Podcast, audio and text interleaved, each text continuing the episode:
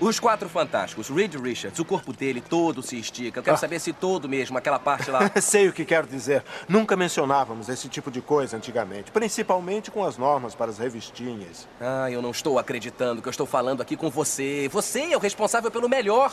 Vamos fazer a lista. O Homem-Aranha. Culpado. O Incrível Hulk. Infelizmente. Cara, isso é tão legal. Os X-Men. Agora que você mencionou. A coisa. O pinto dele é feito de pedra laranja como o resto do corpo?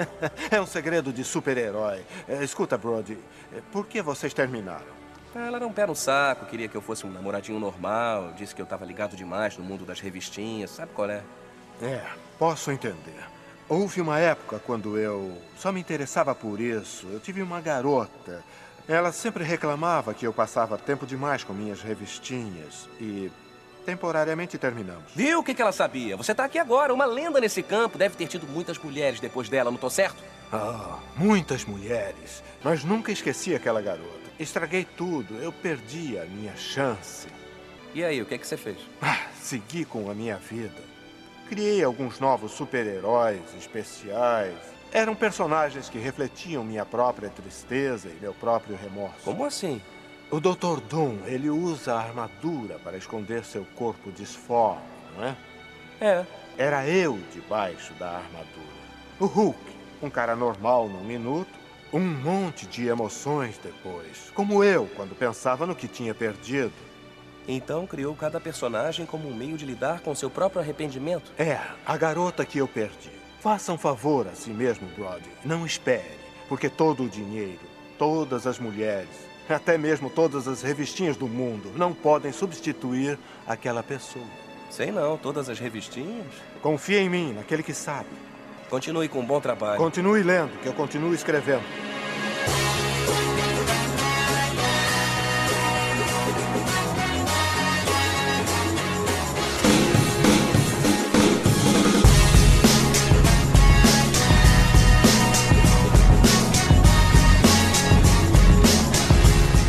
Senhoras e senhores, aos Podcastinadores, o seu podcast sobre filmes e séries de TV. Eu sou o Tibério Velasquez e aqui comigo, pagando mais uma vez pra assistir um filme da Marvel igual a todos os outros, estão Nadia Lírio. Eu posso pagar pra talvez não assistir? Mentira! Duvido! Duvido! É, tá bom. É o Vécio Parente.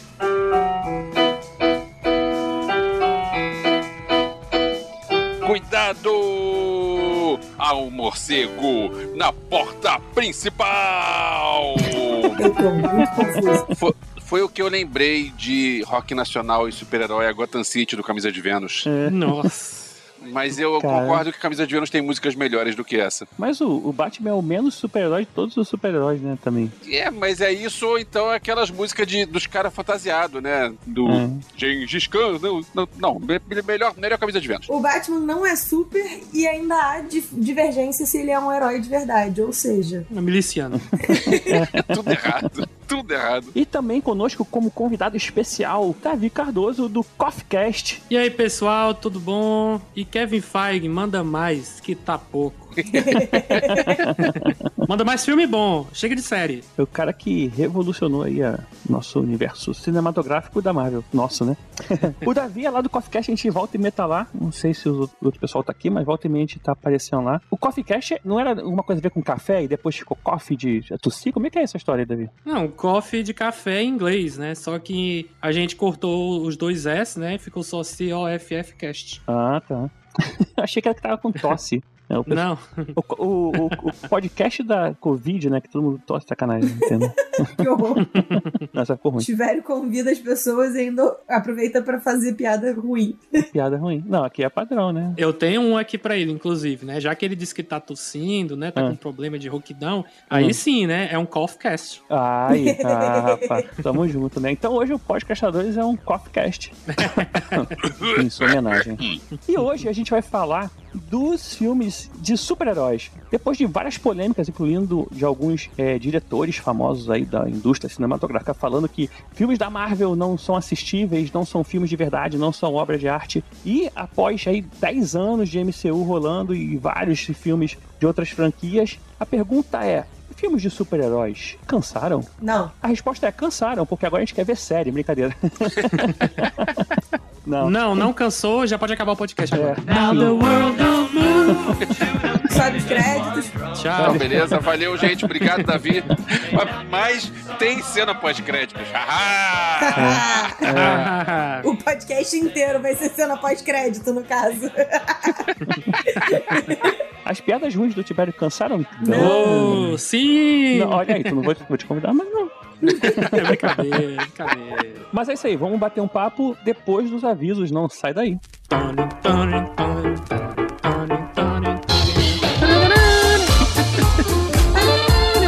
Opa, opa, como vocês devem ter percebido na introdução, eu não pude estar nessa gravação e por motivos de viagem. O pior é que ainda perdi duas gravações numa tacada só. Então, pra você que não gosta da minha voz, uma boa notícia, vai ficar sem ela por dois episódios na sequência. E hoje temos dois avisos bem rápidos por aqui. O primeiro é que o Elvis e a sua banda Perdidos na Selva vai tocar lá no Na Real, nessa sexta-feira, dia 30 do 9, às 7 horas. A Na Real fica na Real Grandeza 129 em Botafogo, Rio de Janeiro. E se você não pode ouvir ele tocar, pode pelo menos ver os vídeos dele sobre críticas de filmes lá no youtube.com barra eu vi, eu com H. Já a Nádia pediu pra lembrar que ela tá jogando RPG lá na Taverna Online e a próxima sessão é na próxima segunda, dia 26, às 8h30 da noite. Então, se você se interessou, acompanha ela lá no Experimento 237 em todas as redes sociais para mais informações.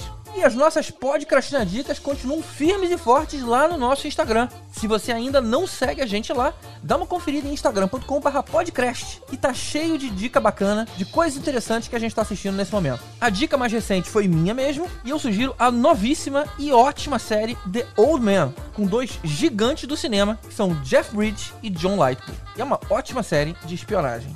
Já o Caruso retoma uma dica anterior e fala da segunda temporada de Primal. Até eu que não curto muito animação, fiquei de cara com essa série. Dá uma conferida lá também. O Tibério sugere Departamento Q, um prato cheio para quem é fã de filme policial. Já o Elvis, em um momento romântico, sugere a comédia Ingresso pro Paraíso, com a Julia Roberts e George Clooney. Então é isso, essas são as últimas indicações, mas lá no nosso Instagram tem o histórico de todas as que a gente já publicou até hoje. Se você tá procurando o que assistir, tá dando mole em não acompanhar essas nossas dicas.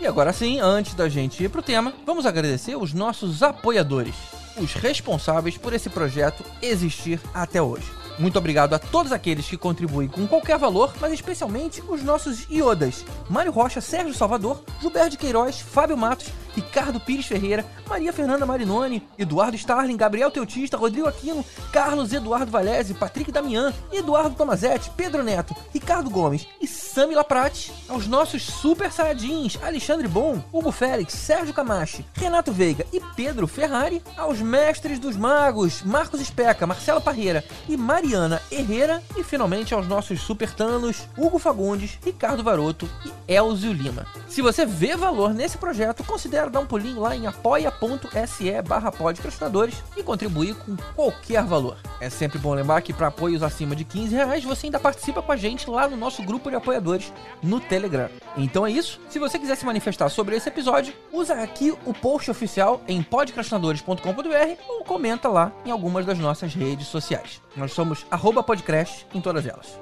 Ou nas mais significativas. Então sem mais demora, vamos pro tema.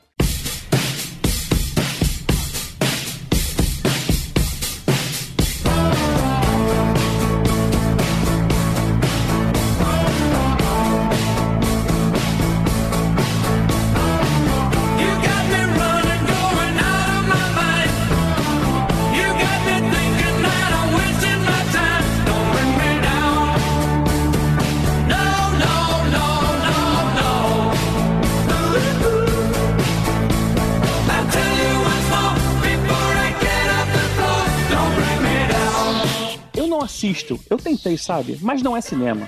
Honestamente, o mais perto disso, por mais bem feito que sejam, com atores fazendo o melhor possível dadas as circunstâncias, são apenas parques temáticos. Não é o cinema de seres humanos tentando passar experiências emocionais e psicológicas para outros seres humanos. Precisamos que as salas de cinema se imponham para permitir a exibição de filmes que são filmes narrativos. Acho que podemos ter esses filmes. Tá tudo bem. É que isso não deveria se tornar o significado de cinema para os jovens. Apenas não deveria. Isso aí é a fala do Martin Scorsese quando ele foi questionado sobre os filmes da Marvel. Ele dizendo que não assistia. E assim como posteriormente o Coppola assinou embaixo dizendo que Martin foi gracioso quando disse que não é cinema. Ele não disse que são desprezíveis, é o que são. Olha aí, pior ainda, né? E aí você até tem até o Meirelles falando, é, criticando os filmes, dizendo que não assiste, mas depois ele mesmo fala que não quer dizer que seja ruim, ele apenas não gosta, ele também não sabia se Deadpool era Marvel, mas ele viu o primeiro e gostou, o segundo ele tentou ver num avião e assistiu só meia hora e desistir, então é até mais relativo.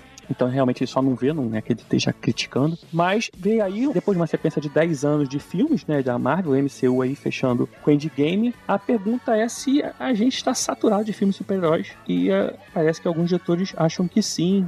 E aí a, pergunta é, o que, que vocês acham, né? Eu tenho uma pergunta sobre essas declarações do Coppola e do Scorsese, que são dois caras que eu admiro muito, são dois caras que eu sou muito fã, que tem muitos filmes que eu gosto de ambos. É, o Coppola deu uma escorregada nos últimos anos, mas o Coppola tem um currículo que é sensacional. Comentei isso no podcast Poderoso Chefão. Mas a minha dúvida é isso foi, eles falaram isso antes ou depois da pandemia? Porque Eu acho que foi. é, essas frases deviam ser revistas agora, porque se a gente precisa botar público no cinema, não vai ser um filme alternativo e um filme narrativo, como o Scorsese falou, que vai trazer público pro cinema. A gente precisa ter blockbuster, a gente precisa ter o Thor, a gente precisa ter o, o Top Gun. Que não é filme de super-herói, mas é blockbuster num, num formato parecido. Também é franquia. É, não é filme de super-herói, mas é filme de super-herói. Porque tudo que eles fazem ali, um ser humano normal não seria capaz de fazer. Então, assim.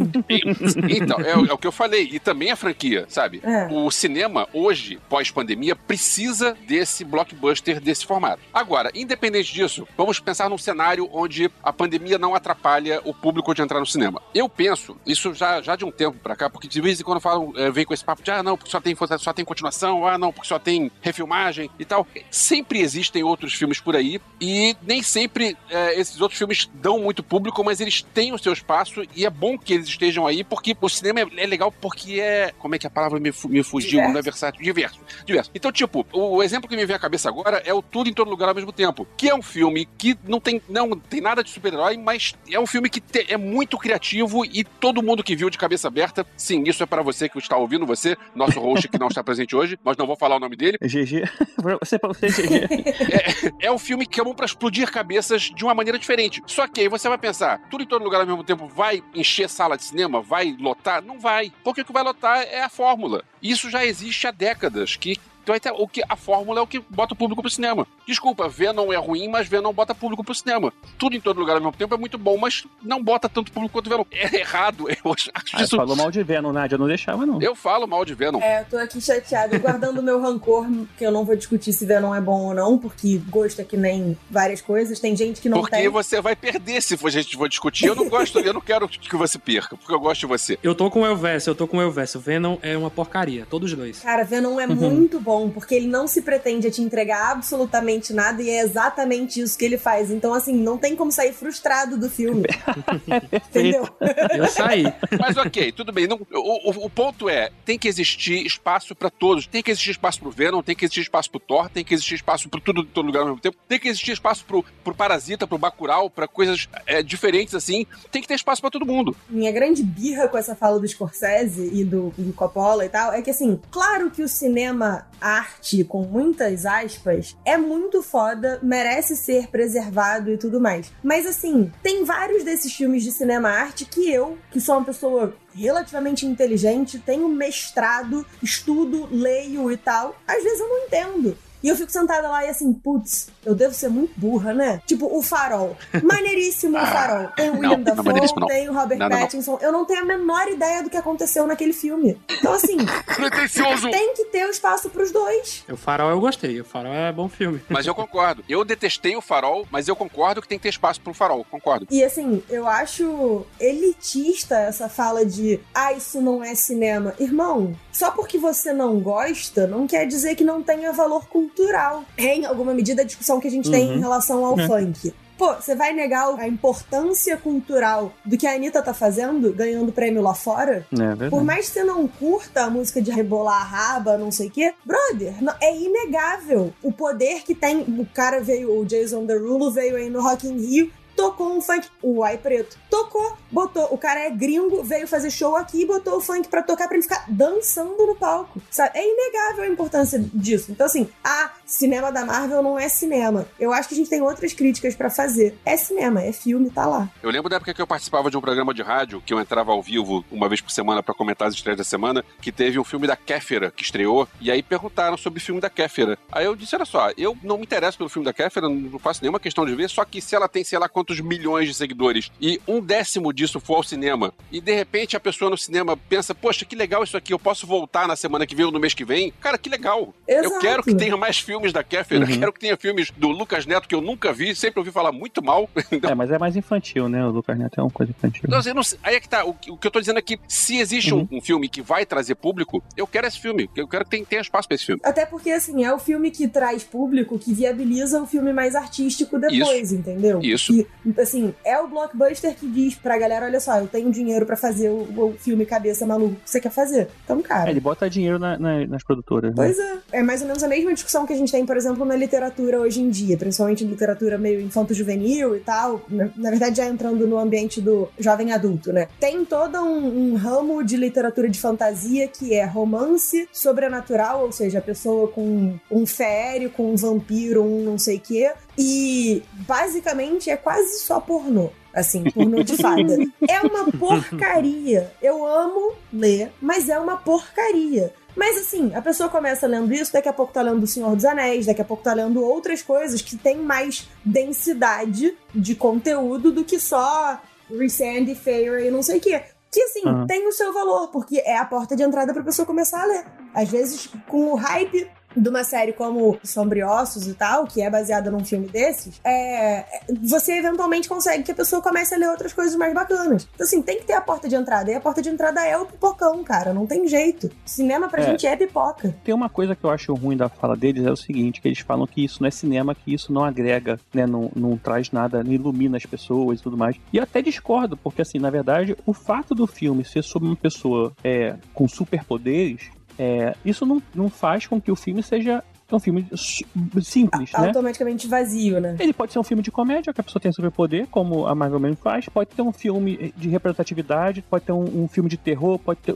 Assim, você tem todos os estilos de filme de ficção dentro de um filme de super-herói, né? Então, assim, o próprio Scorsese e o Coppola, que por muito tempo não se preocuparam com representatividade nenhuma, os filmes da Marvel trouxeram. Então, assim, Uhum. tem protagonismo feminino, protagonismo preto, coisas que a gente não via nos filmes dele. Então, assim, por que, que eles são tão bons assim, sabe? Se sempre favoreceram os mesmos mesmas classes e mesmas pessoas. Será que é, a gente não pode valorizar esse tipo de cinema por trazer também a trazer pessoas e contar histórias e acrescentar? Tipo, Pantera Negra, ele tem um discurso que o cara fala, né? Eu prefiro morrer do que submeter a, isso, né? Então, são coisas que marcantes que você atinge um público muito grande, é um público maior que até os filmes dele, e, você, e se você souber contar uma história, você é uma história boa, né? Você souber é, é, passar uma mensagem dentro de um filme super-herói, pô, é muito importante a- até mais do que um filme de cabeça que às vezes a pessoa sai e não entende nada e aquela mensagem não é passada, porque como diz a comunicação é como a pessoa fala, outra, outra ouve e entende. Se a outra pessoa ouve e não entende, não é comunicação, né?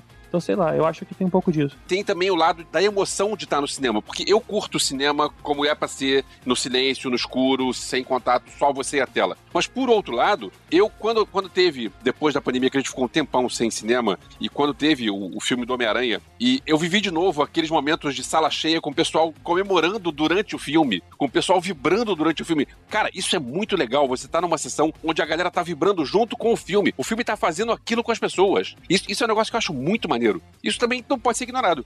Hoje, no dia da gravação, é quinta, né? Eu revi ontem, no dia da independência, o- a versão estendida do Homem-Aranha no cinema. E Uhum. assim, mesmo sendo um filme já repetido, a galera vibrou em diversos momentos quando. Posso dar spoiler do filme? Pode, né? Acho que pode, já foi. Quando tem o. aparece o Andrew Garfield, quando aparece o Tobey Maguire, a galera foi a loucura na sala onde eu tava. Quando os três começam a soltar teias pra encarar os vilões, a galera vibrou de novo. Cara, é um negócio muito gostoso, sabe? É muito legal. A última vez que eu presenciei isso, mas de uma forma mais poderosa, que parecia a Copa do Mundo, foi com Vingadores Ultimato que eu fui na pré-estreia de meia-noite. Foi um negócio absurdo. Uhum. E eu gosto muito disso. Eu, eu odeio cinema lotado. Não, não é que eu odeio cinema lotado. Eu odeio pegar fila e, e atrasar pro filme. Mas cinema lotado é muito legal porque a gente se sente acolhido. Eu não, não sei se vocês têm a- Uhum. esse mesmo pensamento sim. também. Eu É- entendo. É muito legal. A não ser quando tem alguém comendo pipoca do seu lado, você se sente incomodado, mas eu não, não entendi o que você quer No dia do Homem-Aranha, eu, eu sentei aqui na, naquela cadeira, a última, né? do Que, com- aliás, a primeira que começa a fila. E aí eu tava lá com meu baconcito gigante e duas Aí, latinhas porra. de refri. Aí sentou um cara do meu lado esquerdo. Aí eu olhei assim, que tinha um bocado de cadeira vazia lá embaixo, assim, não tão embaixo, né? Pra pessoa ficar com torcicolo.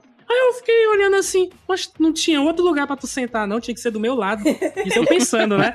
Aí eu, eu vou embora daqui, eu não, eu não vou comer esses pacotes de cebolitos aqui, não era baconcito, é de cebola, né? É, vou- vai ficar aquele cheiro de, ce- de cebola, eu não quero ficar do lado desse cara. Eu desci, eu fiz questão de descer, sentar sozinho naquelas cadeiras laterais, mas foi muito bom, foi muito bom. Aí o cara desceu e Ô. voltou lá de novo. Aí você entendeu que o nosso negócio era. Ele, na verdade, queria um baconzito, tá?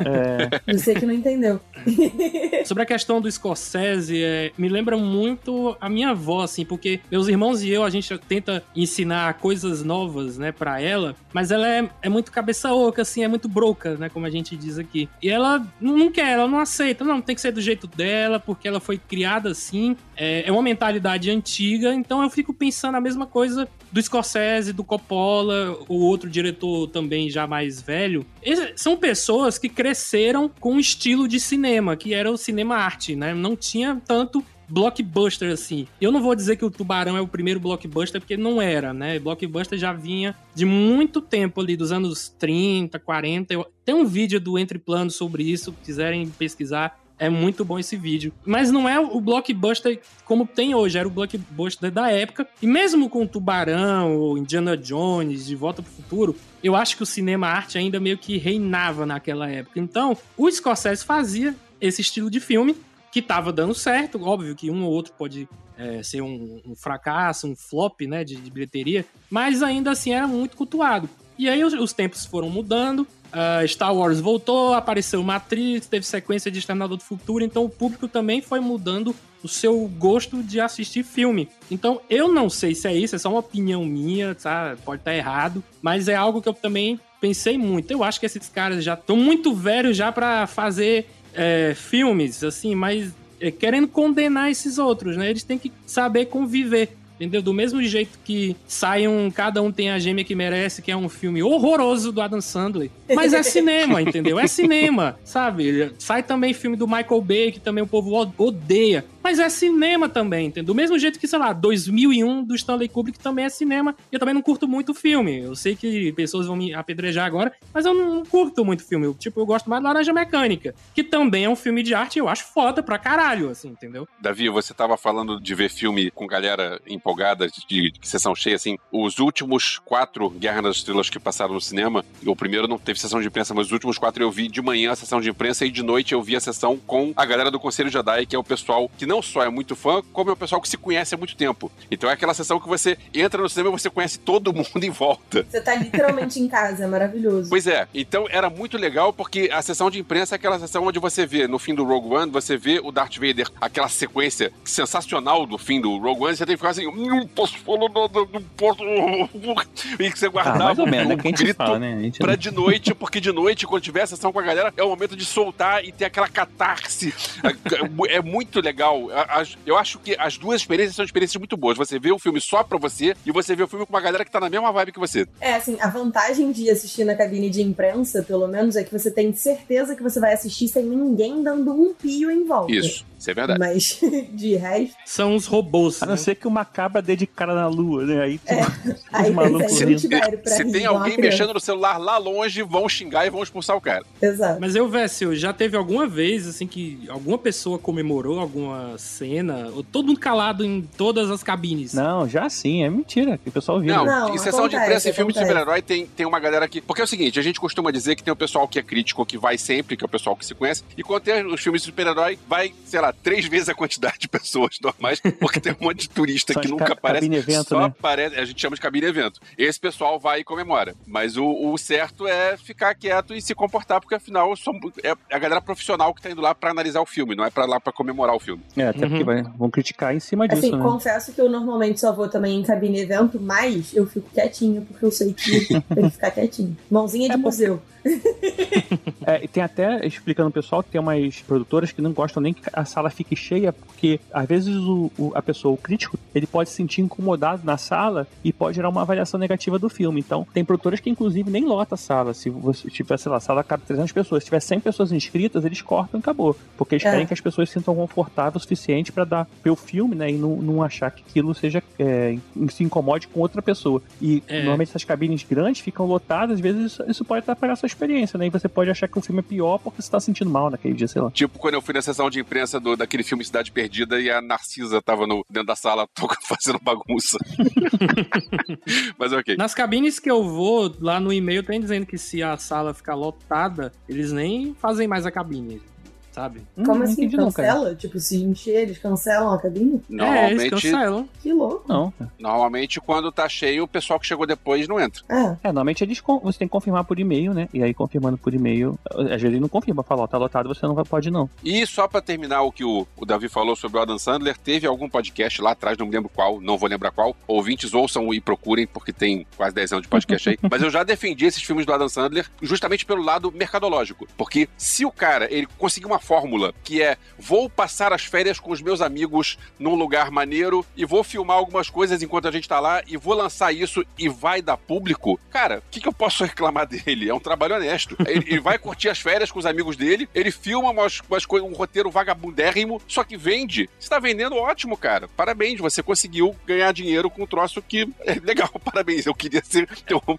um trabalho desse, não tenho, não tenho o seu talento pra conseguir isso. A gente faz isso aqui, a gente reúne amigos pra fazer um podcast, não ganha um tostão quebrado. Isso seria muito melhor se a gente estivesse lotando na sala de cinema e ganhando. né? É é. porque assim, né? Eu entendo, tipo, a ideologia do Cristiano Ronaldo de se preparar muito pra ser o melhor. Pelo menos pra tentar ser o melhor. Então, no cinema, eu gostaria que certas pessoas tivessem essa ideologia também, né? Ou essa filosofia. E alguns não seguem isso, né? O Adam Sandler principalmente. Mas aí ele faz joias brutas e aí eu perdoei tudo que ele fez. É, na, o Adam Sandler eu já descobri qual é o problema. É, você tem que ver quem é o roteirista. Todos os Não. filmes ruins dele, que são mais da metade, são roteirizados pelo mesmo cara, que é um cara que é parceiro dele desde a época do Saturday Night Live, que é o Tim Harley Rio, ou alguma coisa parecida com isso. Todos esses são ruins. Agora, ele de vez em quando faz filmes de outros diretores, de outros roteiristas, e funcionam, porque são filmes que são melhores. Então procura, o, dire- procura quem é o roteirista. Se for esse Tim Harley Rio, foge do filme. Se for outro, Ou pelo menos ajusta a expectativa. Saiba que se for o time blá blá blá, você vai ver um filme zoado e a expectativa tem que ser de filme de zoado. igual aos outros todos. Esses filmes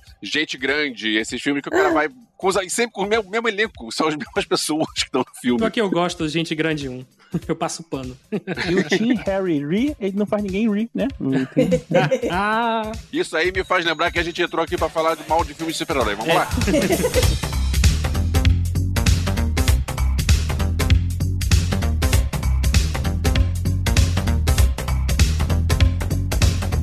A gente tá falando aqui de uma questão sobre o conteúdo do filme, né? Que os filmes blockbusters, ou no caso, filme de super-heróis, a gente tá é, levando filme de super-heróis, mas a gente pode até falar de blockbuster no modo geral, que são filmes de custo muito alto e, na verdade, acabam atraindo mais gente, né? E deixam outros filmes pra trás sobre o conteúdo. Mas a gente tem uma questão, que aí é interessante, e acho que tem um pouco da fala do, do- desses diretores, é que quando a gente tem esses filmes, você tem um cinema que às vezes é caro, então o- a pessoa, o público, ele tem que escolher qual filme que ele vai ver naquele mês, e às vezes um filme desse sai junto, né, com um blockbuster, e a pessoa acaba indo ver o blockbuster e deixa de ver esse filme mais cabeça, ou um filme que seja, eu eu gostei da palavra iluminado, né, que ilumina a vida das pessoas, ou outros casos, como são salas pequenas, a gente tem muito lugar que não tem aquelas grandes salas com grandes redes com 5, 20 salas de cinema, você acaba lotando o cinema com filmes de super-heróis, enquanto outros filmes não têm o mesmo espaço. O que, que vocês acham? Isso também contabiliza um pouco? Isso aí, será que o filme tinha que sair, tinha que ter um- uma quantidade de filmes heróis por ano pra evitar que as pessoas deixem de assistir? Cota.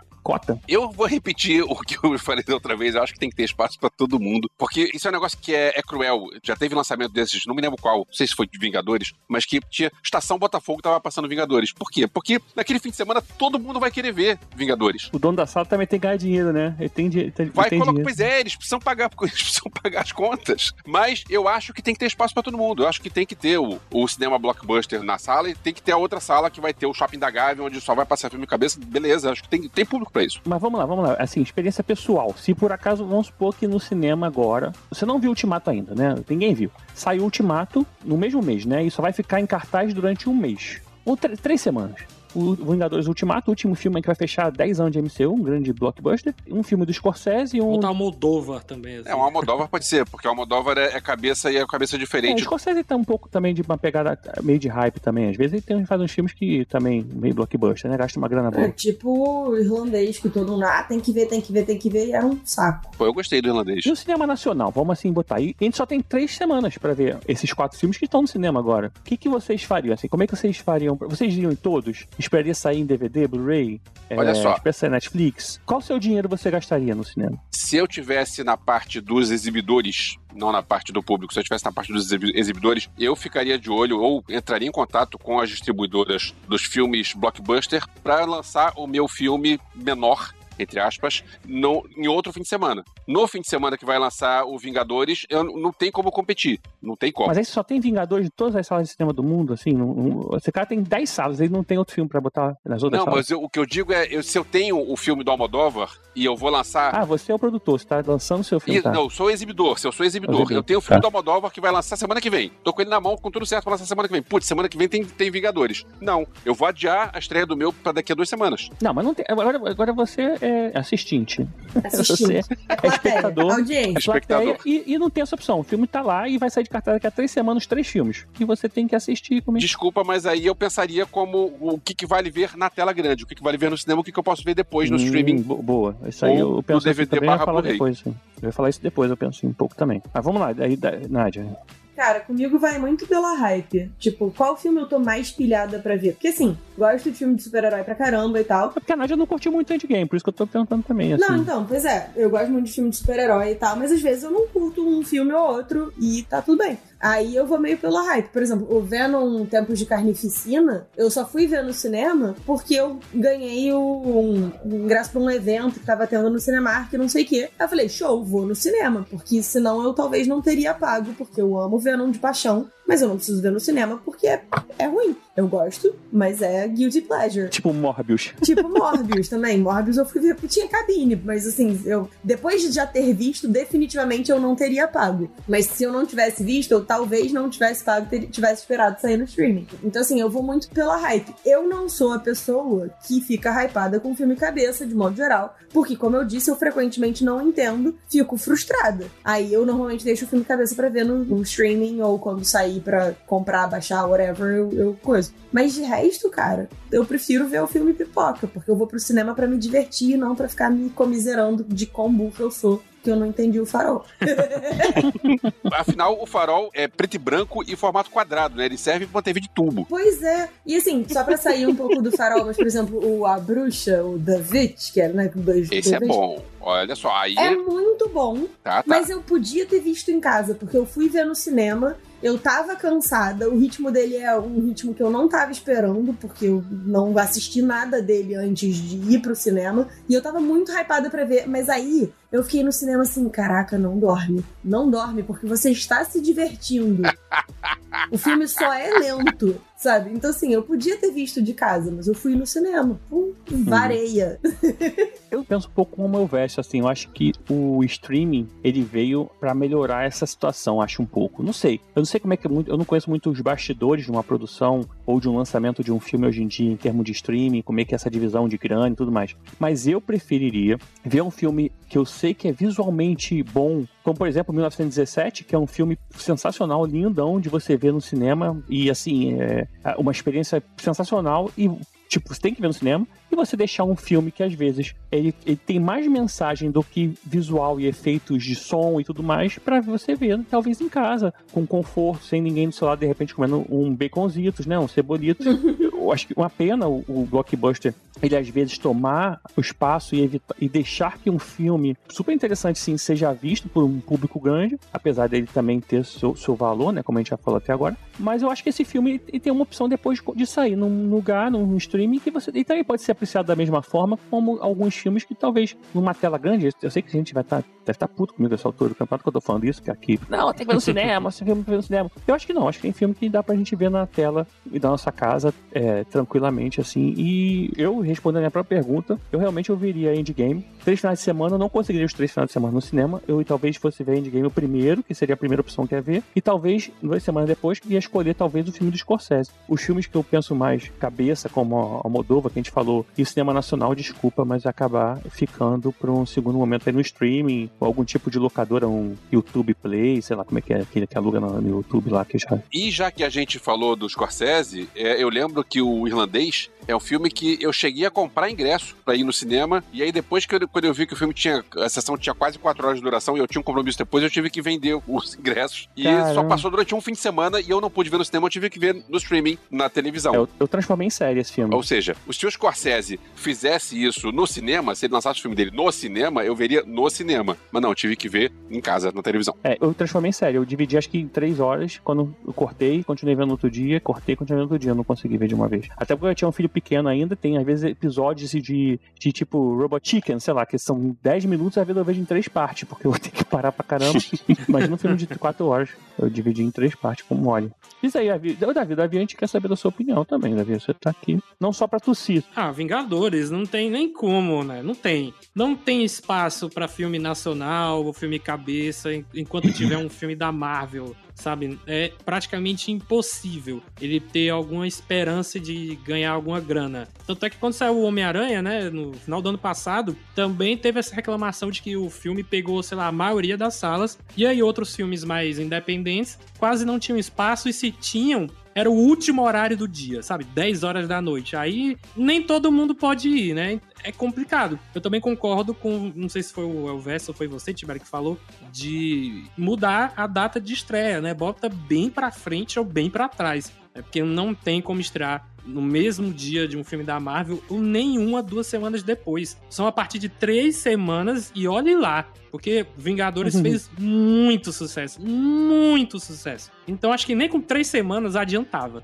Bota aí, sei lá, um. Ah, eles relançaram e ainda assim lotou, lotou sala. Tipo, é muita coisa. Pois é. É assim. E aí eu queria de- falar agora do questão do streaming. Queria fazer uma pergunta pra vocês aqui, mas eu vou colocar o tema de super-herói também pra gente não fugir do tema. É, o filme do Morbius chegou aí na Netflix. Vamos dar um exemplo aqui. Chegou na Netflix e também chegou ah, um filme do é o nome daquele cara que fez o Brilho Eterno, o roteirista lá, Kaufman, Charles Kaufman, eu acho. Que é outro que só faz, né, um filme doido, mas Brilho Eterno é muito bom, muito bom. Muito bom. Ah, mas aí estreou Morbius, que é uma porcaria de filme, mas estreou também. Estou pensando. Eu acho que é Estou pensando em acabar com tudo, uma parada assim. É, lembro disso. Não vi não, mas eu sei qual é. O filme é chatíssimo, chatíssimo. e eu me senti como a Nádia. Eu não tava entendendo nada, nada. Tava entendendo, Nádia.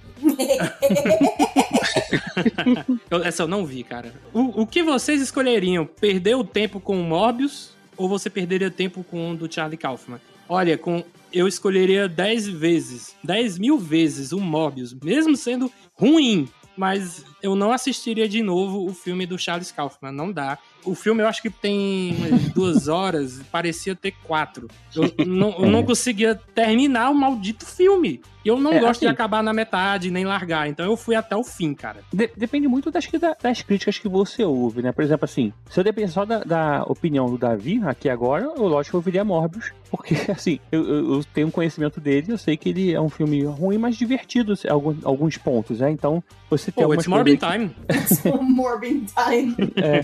Agora, assim, se eu de repente não soubesse nada sobre nenhum dos dois filmes e estivesse passando lá, quer dizer, nada é difícil, né? Eu acabar vendo Morbius porque eu sou fã da Marvel, sou fã de quadrinhos. Mas se eu já tivesse ouvido falar de Morbius, e aí o pessoal que não, o filme de Morbius é ruim, e não soubesse nada sobre outro filme, aí acho que talvez eu escolhesse outro filme, né? Agora, assim, o filme é ruim, o outro filme é ruim, mas um é ruim de super-herói super-herói, aí eu vou pro ruim de super-herói, porque eu me sinto mais em casa. Há um tempo atrás eu parei pra ver o filme do Tic Teco, né? O Defensor da Lei Esse lá, é bom, hein? Esse é, muito pra bom. caramba, mas assim, ninguém falou que é bom, assim, eu não sabia, assim. Eu falei. Não, Eu falei. bem, depois você falou, mas eu não sabia assim, eu, tipo, ah, é legal, deve ser legal, tal, é um filme divertido, é uma animação, tem um monte de referência, legal, vou assistir. E você se diverte. E é um filme assim que não, realmente não acrescenta muito nada na minha vida, não ilumina a minha vida. Mas é, você se diverte, você tá lá, parte, é, tipo, eu sou o cara que revê The Office quase todo ano, assim, todas as te- temporadas, então não sou muito parâmetro pra isso, mas assim, eu acho que, eu sempre falo que cinema, eu sou Severino Ribeiro, eu sou, pra mim, cinema é diversão. Assim, eu, eu hoje tava revendo pela vigésima enésima vez Orgulho e Preconceito, que eu sou cadelinha do Mr. Darcy. E é isso, cara. Às vezes você só quer assistir um negócio familiar também. E o filme de super-herói tem essa vantagem. Não importa, qualquer um que seja, ele vai ser familiar. Porque ele vai. E isso é é uma coisa que é positiva, mas é também negativa dos filmes da Marvel. Você nunca vai sair profundamente surpreso de um filme da Marvel. É, é sempre mais ou menos a mesma coisa. Assim, por mais que. Ah, mudou o vilão, ah, não sei o quê. E eu acho que essa é a beleza, por exemplo, de um filme como Pantera Negra. Que veio e, e ele tinha mais mensagem, ele era mais denso do ponto de vista de, de crítica social e tal. Ele era um filme mais brilhante nesse sentido, já que a gente tá falando de iluminar a vida dos outros, do que a maioria dos filmes da Marvel. Porque ele tem mais esse conteúdo. Mas ainda assim é um filme da Marvel. Você vai lá, você quer ver os homens fortes brigando? Você vai ver os homens fortes brigando. Né? Então, assim, eu acho que tem isso também. A grande questão do blockbuster é que ele tem essa coisa, esse senso de familiaridade. Que às vezes é só o que você quer. Você trabalhou o dia inteiro, a semana inteira, está cansado, ou estudou, se você é adolescente, né? Tá cansado e tal. O que, que você quer? Você quer chegar no cinema, sentar, desligar o cérebro e assistir aquilo e se divertir. E pronto. E não, não tem problema nisso, sabe? No meu caso, respondendo a pergunta do Davi, é, atualmente eu pensaria, qual que eu vou ver, eu pensaria como produtor de conteúdo. Qual vídeo, qual filme que eu posso ver que pode me dar um, um bom retorno, que eu posso fazer um vídeo no meu canal do YouTube, que eu posso gravar um negócio aqui pro Podcastinador 2, qual- que eu posso produzir conteúdo que pode ser bom. Então, tipo, é, já ouvi falar mal do Pinóquio, mas eu quero ver Pinóquio porque vamos ver um troço ruim pra produzir conteúdo, porque hate dá views. Então, É, infelizmente. Vamos fazer isso. views. Agora, se não fosse isso, eu ia ser o contrário de vocês, porque entre ver um Morbius ou ver um filme do Charles Kaufman, eu ia ver o, o Charles Kaufman. Apesar de curtir muito blockbuster, provavelmente eu leria coisas sobre o Morbius e sobre o Charlie Kaufman e eu ia preferir o outro. Mas você não concorda que depende da vibe do dia? Que, tipo, beleza, Uhum. você gosta de Charlie Kaufman e tal, mas será que não, não vai ter dia que você vai, putz, eu gosto do Charlie, mas quer saber? Eu quero desligar o cérebro. E aí o filme Não, da é Marvel é verdade. melhor pra isso. É, só que a gente tá pensando assim, vamos dizer que é, não existe o, o, o podcastinadores, não existe o, o- não, não, não faço minhas críticas e tal, e eu, eu vou, eu ia ler, eu ia ler sobre o Morbius e eu ia pensar, cara, não, esse filme não é o filme pra mim, porque no caso, do, no caso específico do Mas Morbius, é que a gente tá usando Morbius como referência e Morbius no máximo serve como mau exemplo. A gente podia usar um outro. Serve como meme. Não, não, mas a gente tá usando dois maus exemplos mesmo, assim, dois filmes que não são bons e, e que um super-herói e um que não é de super-herói. Não, sim, mas aqui Morbius em especial é muito ruim, gente. Pelo amor de Pois é, Vocês falam é. de Venom, vocês tinham que falar de Morbius, entendeu? Assim, deixa o Venom quietinho. mas É, são, são é. mesmo nível, mesmo nível. Venom Não, não, é- não ofende ninguém. Mas é que tá, então, então olha só, se o papo é filme de super-herói, aí tudo bem, aí talvez eu fosse ver, porque eu curto blockbuster, sempre curti blockbuster. Eu lembro que eu era moleque e eu já, moleque, já acompanhava tudo quanto é coisa que o Spielberg produzia, porque o Spielberg, ele nos anos Spielberg 80, é ele dirigia os filmes dele, mas ele também produzia muita coisa. Então, tem um monte de coisas de filme pipoca dos anos 80 que tem lá o dedo da Amblin, que era a produtora do Spielberg. E eu acompanhava todos esses filmes. Todos chegavam aqui no Brasil, eu via tudo e curtia tudo. Pois então, eu também tenho. Mas eu também curto o outro lado. Também curto o lado Almodóvar, Buñuel e etc. Tem uma questão que você falou aí de produzir conteúdo, mas assim, também como é, influência, né? A gente, assim, a gente não influencia muita gente, mais pessoas, mas tem gente que influencia muito mais. E assim, também se a gente pensar nisso, né? As pessoas pensarem no hater, pensar que vai ter um público mal ouvido, isso também acaba gerando uma bolha, né? Isso também talvez é um, não sei se também é uma forma legal de pensar se a gente quer também, sei lá, tentar de repente melhorar a sociedade, sei lá, de falar bem de uma coisa, é, todo mundo tá falando a mesma coisa, a gente deixar de lado outras coisas, né? Isso também é, uma- é um, um ponto, né? Porque se isso acontece, realmente é o, o, o que irrita lá o Coppola e o Scorsese acaba talvez sendo isso, né? Quando sai um filme dele junto com o outro, o pessoal não fala do filme dele e ele acha que deve ficar meio chateadinho, né? Mas assim, Tiberi, quando vem um filme blockbuster, só que é um blockbuster não convencional, que ele é um pouco mais complexo como alguns filmes do Christopher Nolan, como A Origem e Interestelar, o Tenet, principalmente o Tenet, que é complicado pra cacete. Até hoje eu não entendi um monte de coisa. Eu adoro tem. Também. Pois é, é, assim, qual dos dois você escolheria, né? Um filme de super-herói da Marvel, vamos pegar o Pantera Negra que vai ter. Não, mas se bem que Pantera Negra é roubar, né? Porque todo mundo vai querer ver o Pantera Negra primeiro porque o Mino faleceu. Vamos falar de um filme do futuro que a gente não sabe se vai ser bom ou não, tipo é, Guardiões da Galáxia 3. Eu ia ver Sim. o Nolan. Eu ia ver o Guardiões da Galáxia porque eu sou fã dos outros. Eu sou fã do. Entre o do Oppenheim James Gunn. e Guardiões da Galáxia 3, Nolan. O- Oppenheim. Então, mas nesse caso, eu sou muito vadia do Nolan, sou muito bitch. Mas eu tô com zero hype pra Oppenheimer, sabe? Então, nesse caso, eu vou de Guardiões. Gente, tem o Killian Murphy. Já Tem- o elenco é sensacional. Killian Murphy. É isso. O elenco, Nada é, de o briga. elenco todo é sensacional. Só que o outro. Vai, vai ter o James Gunn de volta? Acho que Vai. sim. Então, não tem como. James Gunn ganhou. É, eu, eu, eu não sei, cara, eu jogaria a moeda pra cima. É, não, eu ia no Oppenheim. Mas aí, É. de novo, aí a gente entra na coisa do, assim, do gosto particular de cada um. Eu particular. achei o Guardiões da Galáxia 2 um lixo. Um lixo. É pra mim o pior filme da Marvel. Só, no- assim, só sem contar Morbius, talvez. Caramba. Hum, hum, hum, Não, não, Juro não, por não, Deus, não, pra não, mim é Do MCU Aham. inteiro? inteiro. É. Thor 2. Cara, Eu amo Thor 2, cara. Eu sou a pessoa Caraca! mais aleatória pra discutir gosto de, de MCU, porque eu amo Thor 2 e eu acho Guardiões da Galáxia 2 um lixo. Eu podia, eu queria Caraca. poder desver esse filme. É esse o padrão Deus. de não gostei. Ó, eu não queria desver Morbius e eu queria desver esse filme. Meu Deus. Ela Sério. gosta de Venom, mas não gostou de Vingadores Ultimato. Já começou aí, eu, eu fiquei, epa, como assim?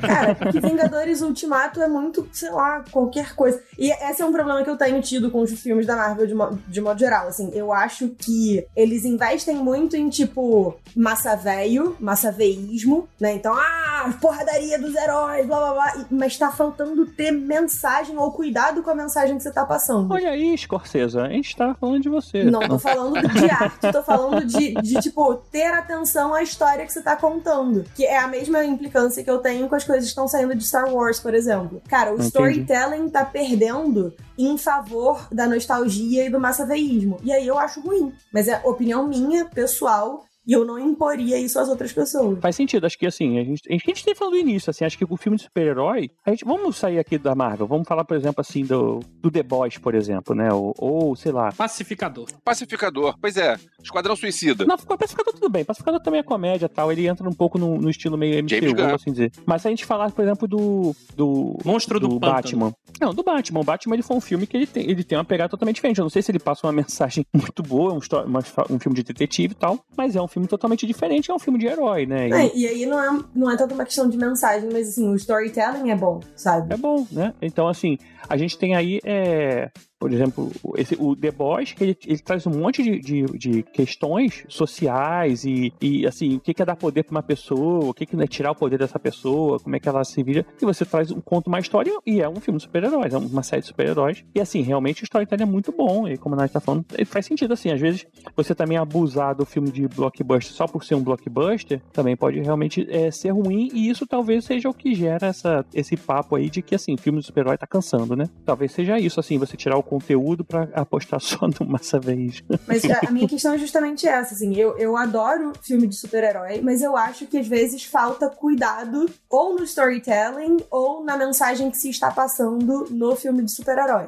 Então, assim, por exemplo, o hum, Gavia Falcão, eu nunca sei, o Soldado Invernal Não, tem os dois. e o Capitão E Falcão. América, o, o novo Falcão, agora. Falcão. É, a série. Cara, a série tem tanta discussão maneira que poderia ter sido mais explorada, mas a gente acabou focando mais no massaveísmo da porradaria entre o Soldado Invernal, o que, cara que queria ser o Capitão América e o verdadeiro Capitão América, que, tipo, isso se perdeu, assim. Você tem uma discussão sobre pessoas que ficaram desabrigadas depois de voltarem, as pessoas que foram pro Snap e tal. Tem muita coisa de, de discussão social super maneira, mas que se perdeu na série porque, tipo, ah, vamos sair na porrada todo mundo, matar o cara ali na, na praça, sangue na Marvel Eu não e acho tal. que perdeu, não. Não, eu achei, achei que falou bastante, assim, quer dizer, não quanto poderia, mas acho que falou mais do que eu imaginei que poderia falar, achei Falou legal. Mais do que em qualquer outra em qualquer outra série da Marvel, mas assim, pra muita gente tem pelo menos a experiência que eu tenho conversando com as pessoas, muita gente nem registrou que isso era uma discussão. Fiquei, gente, não é possível.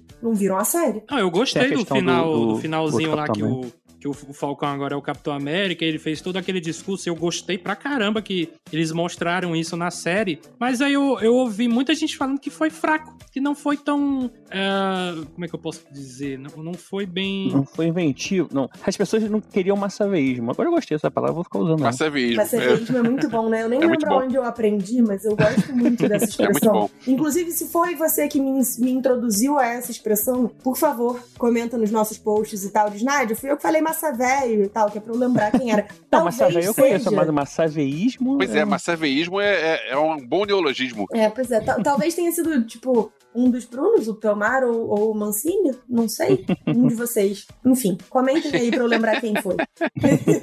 Eu acho que vocês até começaram a falar disso, que é realmente se perguntar se o gênero, né, tá ficando muito cansado. E aí eu fico imaginando, vamos tentar entender por que que tem uma parcela, né, de pessoas que, que acha que sim, tá ficando cansativo, né? Então por que Tibério? Por que Elvésio? Por que Nádia? E aí a gente pega alguns exemplos de filmes da Marvel ou alguns filmes da DC que tá tentando corrigir. E a história, ela se repete, pelo menos ali o, o básico, né? Então a gente vê mais um filme de origem, né? Sendo Marvel, sendo um DC, então a gente tem que passar por todo aquele processo da história de origem de um personagem, de uma personagem. Por exemplo, eu vou pegar o Venom, que, pronto, Nádia, eu quero tentar entender Tá porque ela gosta tá tanto desse filme. É porque assim, quando eu assisti o Venom e eu fui no cinema ver Venom, eu achava que ia ser legal, eu achei ele muito filme de super-herói dos anos 2000. Uhum. Ali, Quarteto Fantástico, é, X-Men, Homem-Aranha, e aí pegando o comecinho ali de Homem de Ferro, onde, onde era uma parada mais ok, é mais simples. E aí o Venom veio, sei lá, 10 ou 11 anos depois do primeiro Homem de Ferro, e ele podendo atualizar, né, a, a- sei lá, a questão de personagem do roteiro, porque o vilão do filme é muito vilãozinho de filme de super-herói dos anos 2000. É, já é ultrapassado. E eles fizeram, de novo, um personagem com esses mesmos quesitos, essas mesmas qualidades. Então, é por isso que eu peguei muito no pé do filme na época. É, muita gente também não gosta por conta disso. E aí tem vários filmes igual a- iguais a Venom, que tem esse mesmo estilo de historinha, que já é ultrapassado, que a galera não quer ver mais dessa forma. Então, eu acho que as pessoas se sentem cansadas por conta disso. Porque todo ano vem um Thor, o.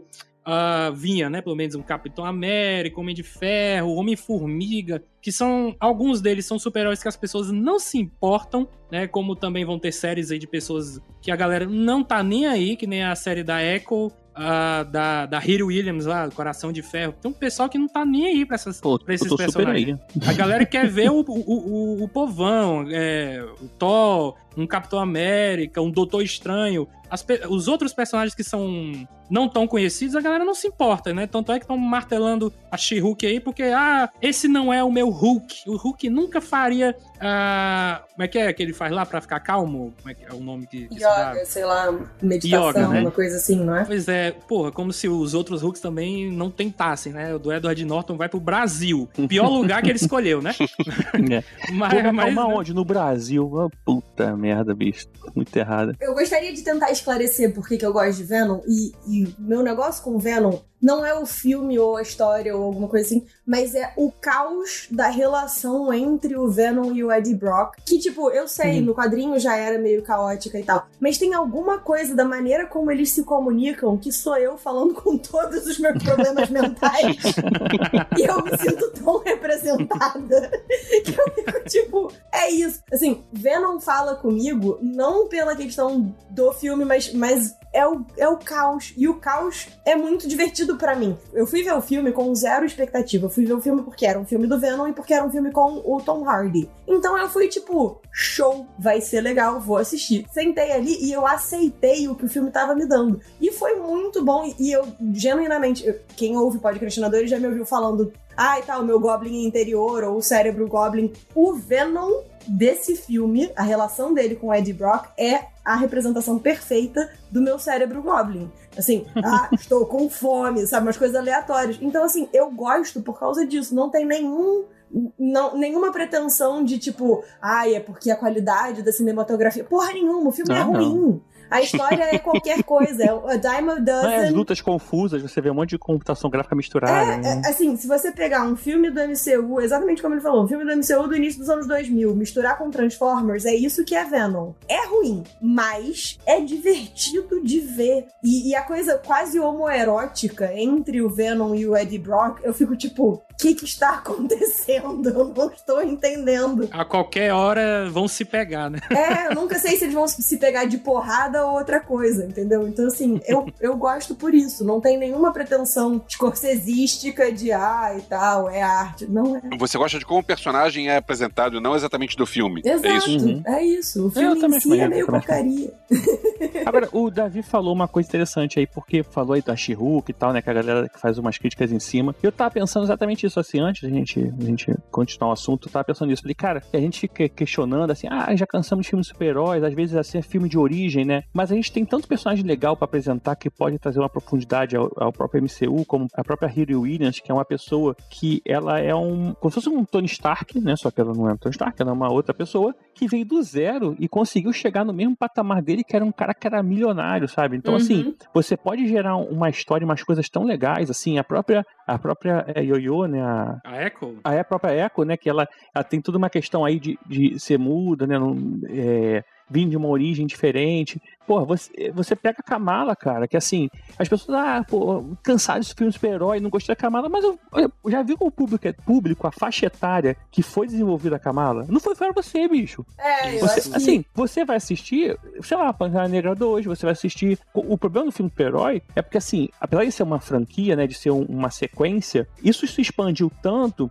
Se você pensar, por exemplo, o Thor, o Capitão América, o, o Homem de Ferro, eram filmes que eram pro mesmo público. Todos os filmes do MCU, praticamente, da primeira fase, eram feitas pra todo mundo. Todo mundo tinha que assistir tudo. Assim, Praticamente você era público-alvo de tudo. Então a pessoa era meio que gostava de tudo. Apesar de ter o Homem-Formiga com uma pegada bem de comédia, um outro com uma pegada um pouquinho mais de terror, mas assim, no final era pra, era pra mesmo A público. pessoa ficou acostumada, né? É. Agora não, o MCU ele tá num ponto que ele já formou é, o público dele, o galera antiga e tal, e agora ela tá abrangendo novos públicos, assim como o Star Wars fez quando ele volta pra fazer a trilogia prequel, você, ele tá tentando atrás do novo público. Então, assim, a Kamala é pra um público, a she é pra um público. Não é você, sabe? O, o, o Nerdola lá, o cara, o, o homem de meia idade, sabe? Porque não é, a she é pra pegar um outro público, é uma outra galera, é totalmente comédia, é totalmente uma pegada sitcom. A galera tá falando super mal de She-Hulk porque, ah, é muito engraçadinho, ah, tem várias piadas, ah, que absurdo a She-Hulk rebolando. Meu irmão, você gosta de Deadpool.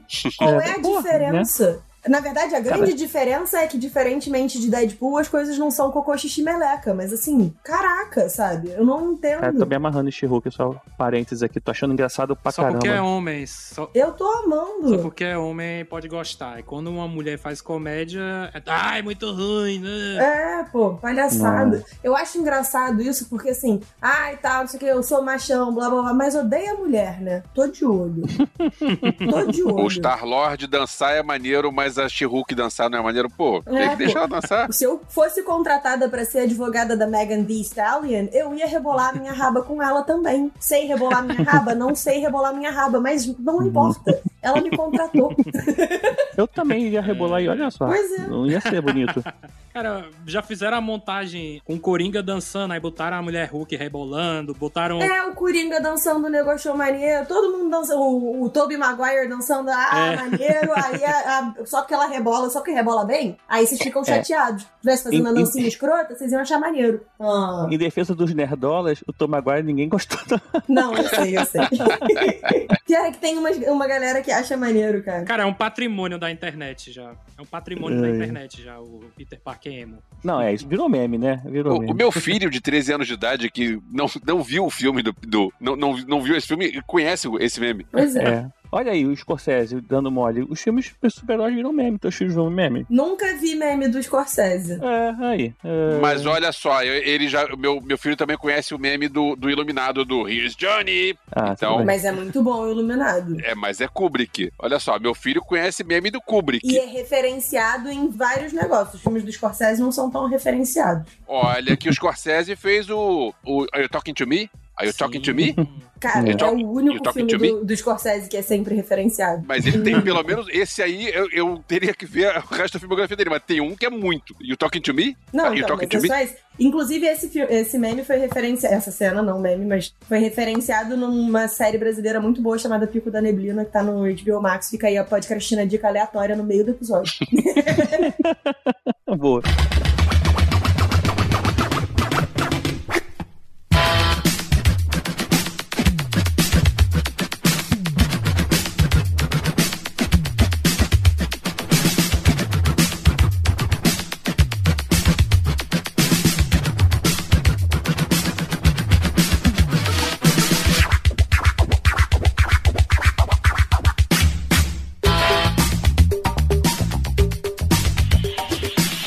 Lá atrás, e aí a gente não entrou muito nesse assunto, mas eu queria também pensar na questão do streaming. Aí o, o Davi também falou. A gente tem dois filmes famosos aí, um, um mais cabeça e um blockbuster que a gente assistiria. Mas vocês acham que o streaming aí seria talvez o futuro dos filmes cabeça, enquanto o cinema ficaria apenas para os blockbusters? Será que isso aí seria um. Não sei se é uma solução, mas será que é assim que a gente vai, vai viver assim? Porque eu, pessoalmente, eu acho mais fácil assistir um filme cabeça no- em casa do que pagar para ir no cinema, que o cinema hoje no, no Rio de Janeiro, pelo menos aqui onde eu moro, tá caro pra caramba. Eu não vou, vou pro cinema, eu tenho que gastar 100 reais, né? De de estacionamento de shopping, porque os cinemas de rua já estão acabando, né? Fechou o Roxy, quero o Roxy de volta. E então, assim, como é que, como é que a gente fica? Será que isso é uma solução? É, Não, eu acho que serve de lugar para esses diretores mais autorais, né, como Scorsese, Coppola, eh, Aronofsky, porque vai chegar uma hora que eles não, o, o cinema, os produtores, os executivos, né, eles não vão aceitar qualquer projeto cabeça porque sabe que não, não atrai tanta gente. Então é por isso que eles vão, né, recorrer a uma Netflix da vida, a uma Amazon, eh, Apple TV. Mas eu não acho que os serviços de streaming no, no futuro, né, eh, eles serão não tudo, né, mas a maioria, sei lá, 90% de filmes autorais. Eu não acho que vai ser isso, porque é a mesma coisa do cinema. O, o Jeff Bezos, ele não vai querer um, um Charlie Kaufman na maioria do seu catálogo, porque a galera não vai ver. É uma parcela pequena. Deixa eu apimentar um pouco essa discussão com um dado que é o seguinte: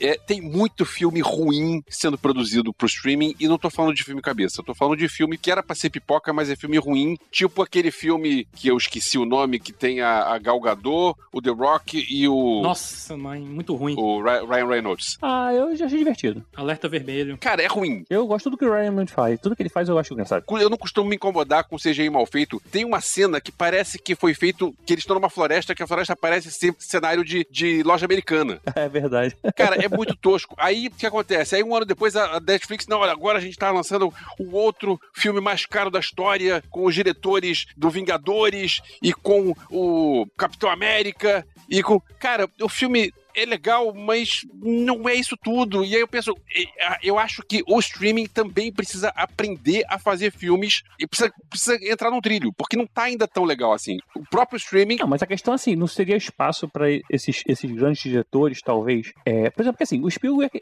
reclamava muito do streaming, até assinar com a Apple TV. Ele assinou com a Apple TV e, e- e achou bonito, porque ele reclamava antigamente que o streaming ia acabar com o cinema. E assim, talvez será que a ideia desses diretores, assim, esses diretores não teriam um espaço melhor e seriam mais assistidos e assim, porque Vamos lá, assim, o- o cinema é um lugar de arte, é um lugar que você vai passar seu filme num telão, as pessoas vão ver, vão assumir aquilo. Mas assim, se eu sou um cara que eu quero passar uma mensagem, eu quero passar para o maior número de pessoas possível. Se for através de streaming ou se for através do cinema, o que que for que eu vou conseguir, onde que eu vou conseguir passar essa mensagem para o maior número de pessoas, né? Iluminar a vida de maior número, vou cismar esse negócio iluminar, o maior número de pessoas possível. Se for ter, tiver que ser no streaming, que seja no streaming. Por que que eu vou ficar brigando contra isso? Se eles são tão bons assim que o objetivo da vida deles é passar uma mensagem, entendeu? Porque tem filme que não vai funcionar tão bem porque o cara do streaming ele vê o filme no celular quando tá no metrô. Ah, e aí é o é o filme que cara. não vai Não. caber. É o filme... Você vai ver o silêncio do Scorsese, você não vai funcionar no celular, você vai pensar que porcaria mas de não- filme é esse. Isso Sim, é um filme que você cinema- precisa ter a imersão da sala de cinema. Ah, cara, sei lá. Mas é, assim, pode chegar e ver em casa também, assim. Você tá dizendo que. Pode, só cara que só tem muita gente no- que não vai ver no- nas condições normais de temperatura e pressão. Mas não é mais, mais fácil ele passar a mensagem dele através do streaming do que no cinema, ou que as pessoas não vão pagar talvez 50 reais pra ver o filme dele? Mas a mensagem assim- não vai ser passada, porque a mensagem que ele quer passar não vai, não vai funcionar nesse formato. Tudo bem. Essa pessoa não, não receberia essa mensagem de forma alguma no cinema. Se ele puder receber no streaming, ou mesmo que seja de uma forma incompleta, ou que algumas pessoas recebam que não receberiam no cinema, que no caso não esse cara, mas outras pessoas, talvez valha mais a pena, entendeu? E tem Eu outra acho que- coisa, um nome tipo Spielberg ou Scorsese, esses que a gente tá falando, são grandes nomes, que um cara desse, se chegar e disser, eu quero passar meu filme no cinema, ele vai passar o filme dele no cinema. É, é, Porque ele tem, tem Uhum. poder pra isso. É, de repente, a gente teria que pegar nomes que são é, nomes autorais, mas nomes menos poderosos, assim, com menos star power. Sei lá, a gente falou do Aronofsky, não sei se o Aronofsky seria o caso certo, mas é, qual seria um, um cara menor? Tipo, não, mas ele tá o Robert chegando agora Eggers. com o Brandon Fraser e a, e a- e a Max, né? Robert Eggers, que é o cara que fez o, o Farol, ele tá no terceiro filme dele, e então beleza, que o terceiro filme dele foi ele que fez o, o Homem do Norte. Esse Acho sim, o sim. filmaço. Pois é. Então o cara fez o Homem do Norte. Esse, ele tem três filmes no, no currículo. Ele fez A Bruxa, o, o Farol e o Homem do Norte. Ele tá numa, numa posição que ele não pode chegar e peitar, olha só, eu quero que o meu próximo filme seja no cinema. Não, ele tem que aceitar o que. Ele tem que negociar com, com o estúdio, tem que negociar com o streaming, etc. Então, um cara desse, assim, é, é o caso, e eu comecei a falar agora e me perdi do início do- da discussão. Fosse no- se não fosse na gravação, a pessoa que tá ouvindo, ela pode voltar e ver de novo e vai entender a sua fala. Se Isso. fosse no cinema, perdeu, bicho. Tá vendo? Streaming é maneiro. Podcastinadores do streaming. Podcast no streaming. A gente é um streaming, né? Querendo ou não, a gente É não é uma rádio que toca ao vivo, a gente, a gente é um serviço de streaming, olha aí. Tecnicamente Aí, falando. olha aí, olha aí. Mas nem É. sempre eu vejo esses filmes que ah, esses diretores autorais ou o próprio Spielberg não é exatamente um diretor autoral. Ele é mais, na minha concepção, ele tem sua parte autoral, mas ele é mais um diretor de blockbuster. E mesmo assim, mesmo quando ele ele vai fazer um, como é que é, o Amor Sublime Amor, né? West Side Story, que inclusive eu gostei muito. Eu não sou fã de musicais, mas eu gostei pra caramba. Não é, não é clubismo, mas ele tipo custou 100 milhões e não foi um sucesso de bilheteria. Ele fracassou. Então, talvez o Spielberg ele reveja né, os seus conceitos aí com próximos filmes em jogar pra uma Apple TV da vida, por exemplo, porque talvez não é, não é garantido que vá fazer sucesso, mas eu acho que tem mais chances de dar certo do que lançar no cinema, entendeu? Mas assim, eu acho que Amor Sublime Amor deu ruim porque é uma história muito ultrapassada, gente. Não tá. 2022 não tá mais no Ah, período. mas, mas foi legal. Ele atualizou. Não, foi legal. O filme foi legal. Eu assisti. Eu, porque ia sair o do Spielberg, eu assisti o antigo e assisti o dele. E assim, podia ter ficado só com o antigo, sabe? Tipo, não fez essa diferença toda. Então, Ah, não fez. sei. Eu acho que talvez tenha sido um erro estratégico do cara mesmo. Eu acho que teve diferença, sim. Principalmente na questão lá dos atores que contrataram hispânicos, né, pra fazerem os personagens que, de fato, sim. Não, lógico, essa diferença é óbvia, né? Assim, a representação foi maneira, mas eu acho que talvez se ele tivesse, sei lá, feito uma parceria com o Lin-Manuel Miranda pra lançar o In the Heights, se eles tivessem trabalhado juntos, primeiro ele estaria usando a plataforma dele pra levantar um, criadores hispânicos, que seria muito maneiro, e, e seria um filme mais maneiro e, e- e, sabe, eu, sei lá, eu acho que a gente não precisa ficar refazendo tudo que já foi feito, principalmente numa história dessa que Ai, a gente já viu Romeu e Julieta 395 vezes, sabe? Sei lá, eu, eu acho que foi um erro estratégico. É, isso é outra questão também, né? Que a gente também fala de super-herói. Ah, super-heróis cansaram. Mas, no modo geral, é, é, super-heróis também é uma certa de adaptar uma história que já foi contada em outra mídia, né? Sim. Você tá contando uma história que foi lançada em quadrinhos. E, cara, esse ano a gente tem muito, muito, é, muito quadrinho aí se- sendo adaptado, né? Toda hora a gente tá vendo um, um- um novo, mesmo que você nem saiba que seja que é quadrinho, como o último aí do Shyamalan, que era um quadrinho. E, na verdade, tá sendo. Então, é, a gente tem, também tem uma churrada, né, de, adaptações e continuações, né? Tem isso tudo aí talvez incomode, mas é, o tema não é isso, né? O tema é falar mal, do, falar mal, né? No caso é defender ou dizer por que que os filmes de super-heróis é, estão cansando a gente, na verdade. E eu tava lendo uma reportagem dizendo que aí 93% das pessoas disseram, caso esse ano, que pretendem ir ao cinema ao invés de assistir os filmes por streaming. Então é uma boa notícia aí pro Scorsese.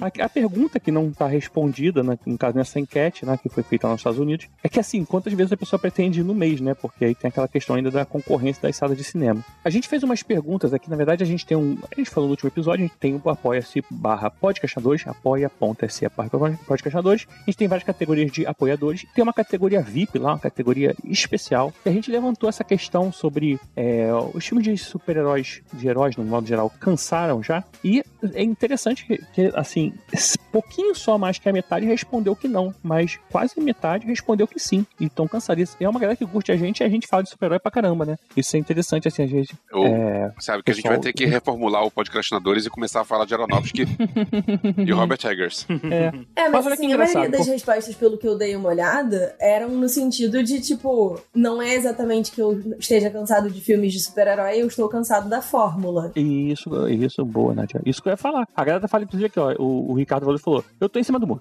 Meio que deram uma cansada, mas não chega, não chega a ser do tipo, ah, não aguento mais. Ele depende do caso, ele ainda assiste, né? No caso, ele fala que ele assistiu, não assistiu Thor ainda, mas tá, considera assistir She-Hulk. Então, assim, não é que seja uma, uma prioridade na vida dele, mas ele assiste quando ele tem um tempinho. Aí acaba que não, não, não tá no hype sempre. Ah, tá na hype, mas ele, tipo, já gostou da Miss Marvel, já assistiu Miss Marvel. E tem outra coisa que é, hoje em dia tem muito material de super-heróis, se, se for Muito, juntar né? filmes e séries, tem muita coisa. Então, pra ver tudo de super-herói é muita coisa. Não tem muita coisa de tudo, né? Não só de herói. Pois é. Eu, inclusive, acho que isso é uma coisa pra Marvel começar a pensar aí nesse rolê do MCU, que é assim, daqui a pouco estará insustentável começar o MCU, né? Porque assim, por onde você começa a assistir, e tem 35 milhões de filmes e séries, quem tem tempo pra ver e rever tudo isso. Então é uma coisa que talvez eles precisem começar a cogitar de tipo, quão importante é pra gente manter o universo todo coeso, blá blá blá blá blá blá. Eu acho que eventualmente eles podem chegar num ponto em tipo, a gente vai parar. Mas você sabe que eu tô pensando que eles estão meio que fazendo isso já?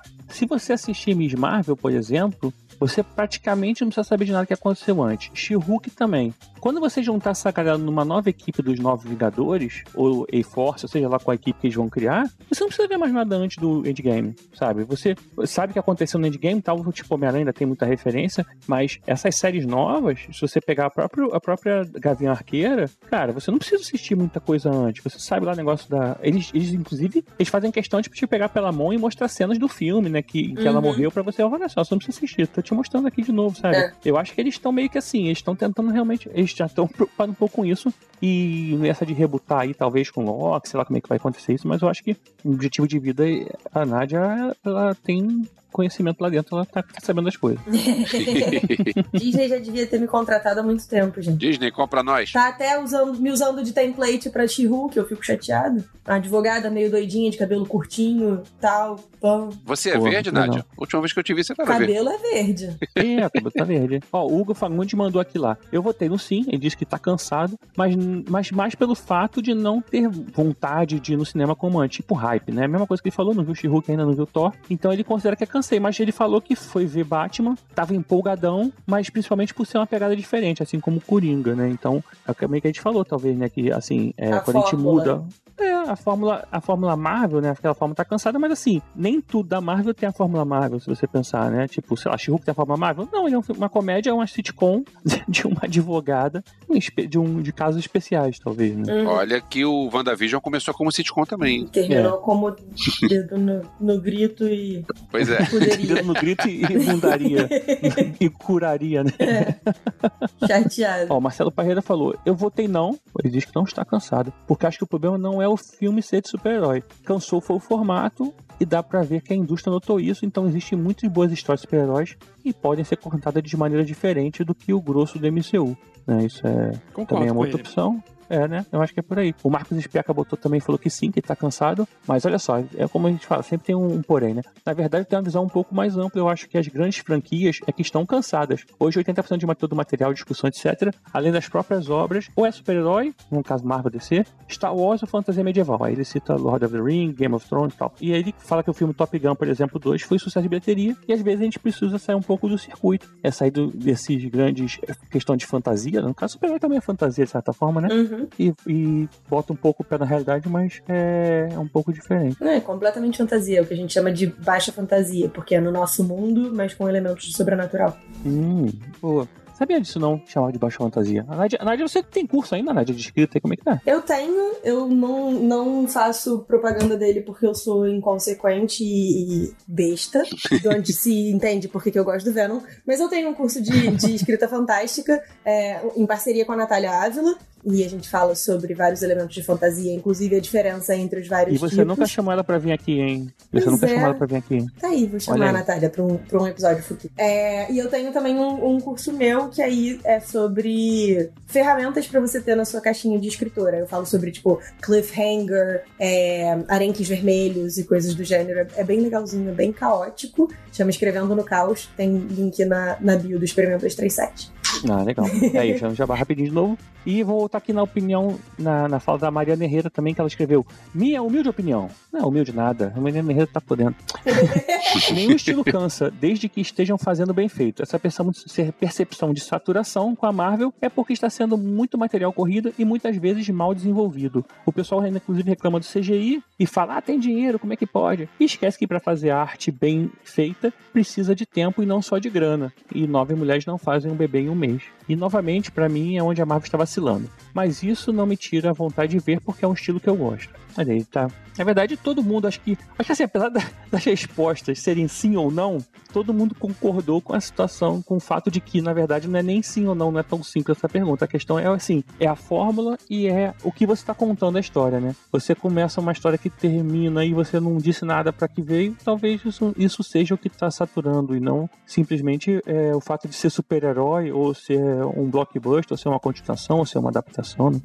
É. Mas olha só, algumas pessoas levantaram o ponto da qualidade, o que eu acho que é um ponto que é bastante normal de se levantar. Tipo, eu vou continuar vendo uma coisa desde que a qualidade se mantenha. Ok, concordo com isso. Só que, se alguém diz, ah, eu não vi o filme novo do Thor porque eu tô cansado, essa pessoa não sabe se o filme novo do Thor é bom ou não, porque não tá vendo a qualidade do filme do Thor, porque não viu. Então não é só a Então, qualidade. chega- é- então ela realmente está cansada. Pois é, o pessoal, ah, não, cansei de ver filme de super-herói. Então, não é só a qualidade. Porque, no, no caso, do, em particular, no caso do filme do Thor, eu curti. Sim. Não, eu acho É, que aí Thor- talvez seja a coisa da, da, fa- da fórmula, mas aí, ao mesmo tempo, eu tava aqui matutando com os meus neurônios. De que veio, por exemplo, Eternos, que é um filme que tá ainda meio na fórmula do super-herói, mas não tanto. E a galera odiou visceralmente. Eu, não, porque eu sou a estranha que gosta de Thor 2, mas teve um mundo de gente que achou um lixo, ficou puto. Ai, tal, que merda, não é Marvel e tal. Então, assim, também é difícil de saber o que, que o povo quer, né? Porque, assim, tô cansado Uhum. da fórmula, mas o filme que é diferente da fórmula eu também não gostei. É o que você quer. Eu então. tenho uma teoria sobre o Eternos, mas não é minha teoria, tá? É que eles resolveram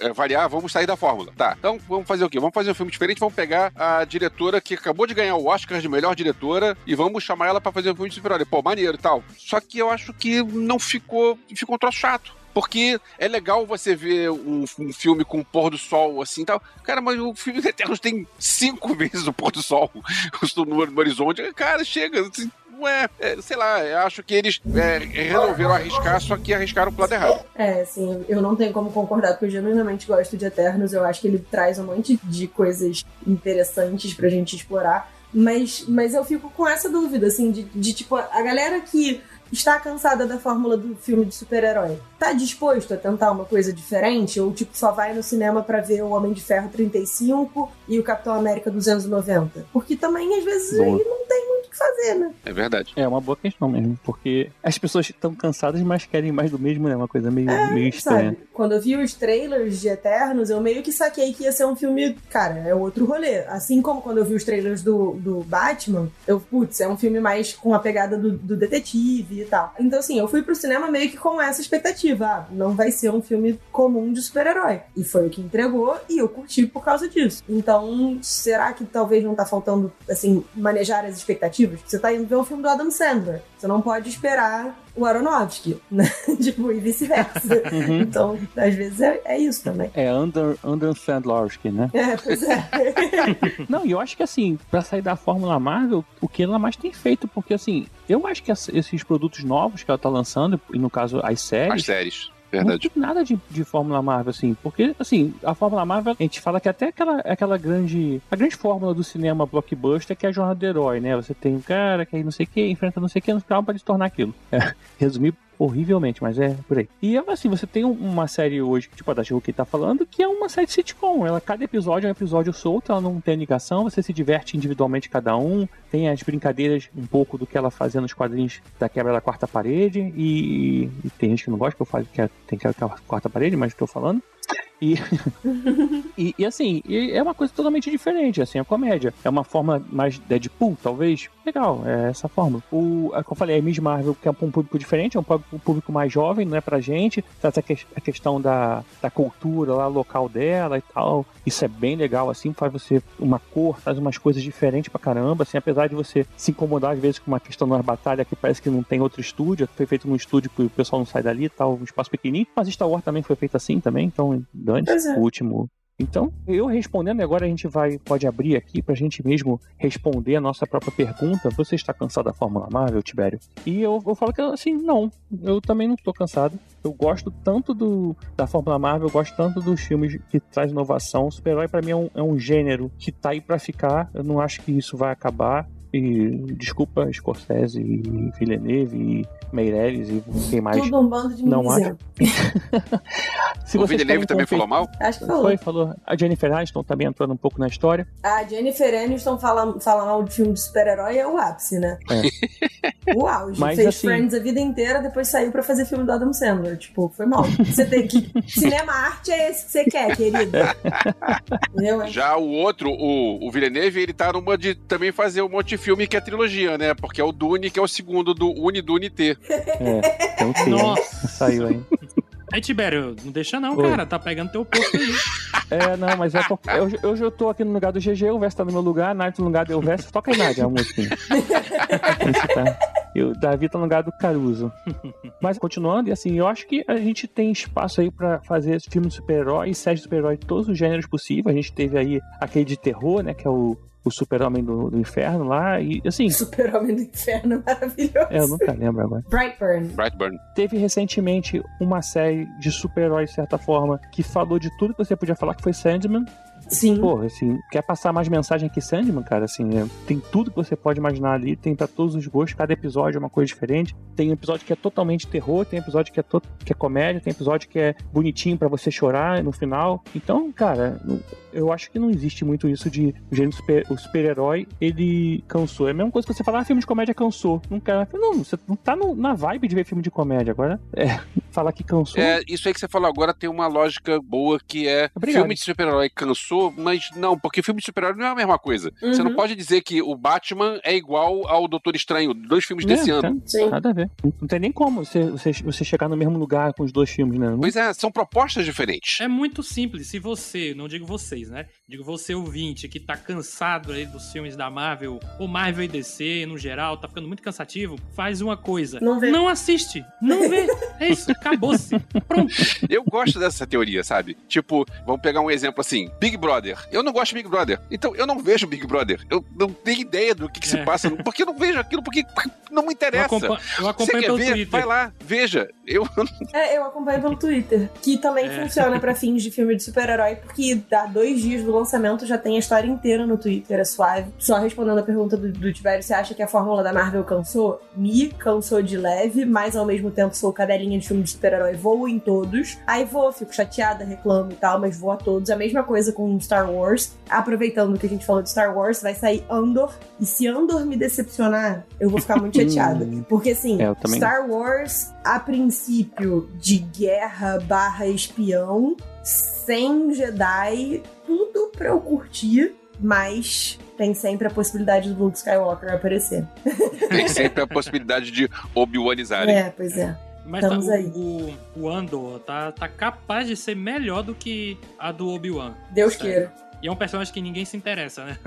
Pô, Eu até mas- me interesso, Minha mas. expectativa pra Andor é maior do que, inclusive, tava pra, pra última agora do, do Obi-Wan. Porque eu acho que curto muito quando a gente pega o universo Star Wars e sai do mainstream. Assim, eu gostava muito dos quadrinhos Star Wars, inclusive por isso tem quadrinhos Star Wars que a gente praticamente falava só de política Sim. e como é que tava acontecendo na, ga- na galáxia. E aí você tinha a tentativa de assassinato de um senador que queria ter, sabe, tava descobrindo os planos lá e não sei o que. Então, tipo assim, não tinha zero Jedi, tinha nada. Tinha um bando de gente tentando investigar um- uma parada. Pô, cara, era muito legal assim você, você sair desse universo e Andor parece que vai, vai por esse caminho, né? A gente vai ver aí formação da, da, da rebelião e tal, umas coisas que são muito legais, você complementa muito os filmes. Inclusive, Disney, pelo amor de Deus, eu venho mais uma vez suplicar que vocês façam a série do Han Solo vivendo no submundo do crime. Que vocês me prometeram com Solo, mas as pessoas resolveram não gostar de Solo porque elas são feias, bobas e chatas. E eu aí concordo não teve, contigo. E eu preciso que você me entregue. Eu quero ver mais do Sindicato dos Pike, eu quero ver mais de, da Crimson Dawn e tal. Nos quadrinhos isso é tudo muito maneiro. Façam a porra da série, pelo amor de Deus. Tô pedindo. Meu aniversário tá chegando, anuncia, por favor. Deixa pra lá. Não faz não, faz não. Deixa lá, deixa lá. Finge que não aconteceu. Faz sim. A Disney vê a súplica da Nádia e tá cagando e andorando. É sobre isso. Chateadíssima. Cagando e andando. É por Andando. isso que tá saindo filme ruim, série ruim. Se eles não me ouvem. Tá cagando e andordando, né? Ando. Eu acho que chega, né? A gente já tentou. acho que já deu, né, pessoal? Acho que foi. Igual os filmes da Marvel, já deu.